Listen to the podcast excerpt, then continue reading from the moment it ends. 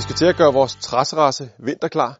Det er sådan, at en træterrasse er jo en vandret flade, det vil sige, at den er meget sårbar over for store mængder sne, som jo opfugter træet. Derfor siger jeg altid, at terrassen skal ryddes, fritlægges for alt, hvad der er på den af planter, havemøbler, sådan så du nemt kan få fjernet alt sneen. Så det skal vi have gjort. Grunden til, at jeg siger, at vi skal fjerne potteplanter og havemøbler fra terrassen, det er fordi i vinterhalvåret, hvor der er rigtig meget sne og regn, hvis du lader dem stå, så får du de her grimme ar, og de er altså ikke så kønne, og de er faktisk nærmest umulige at komme af med.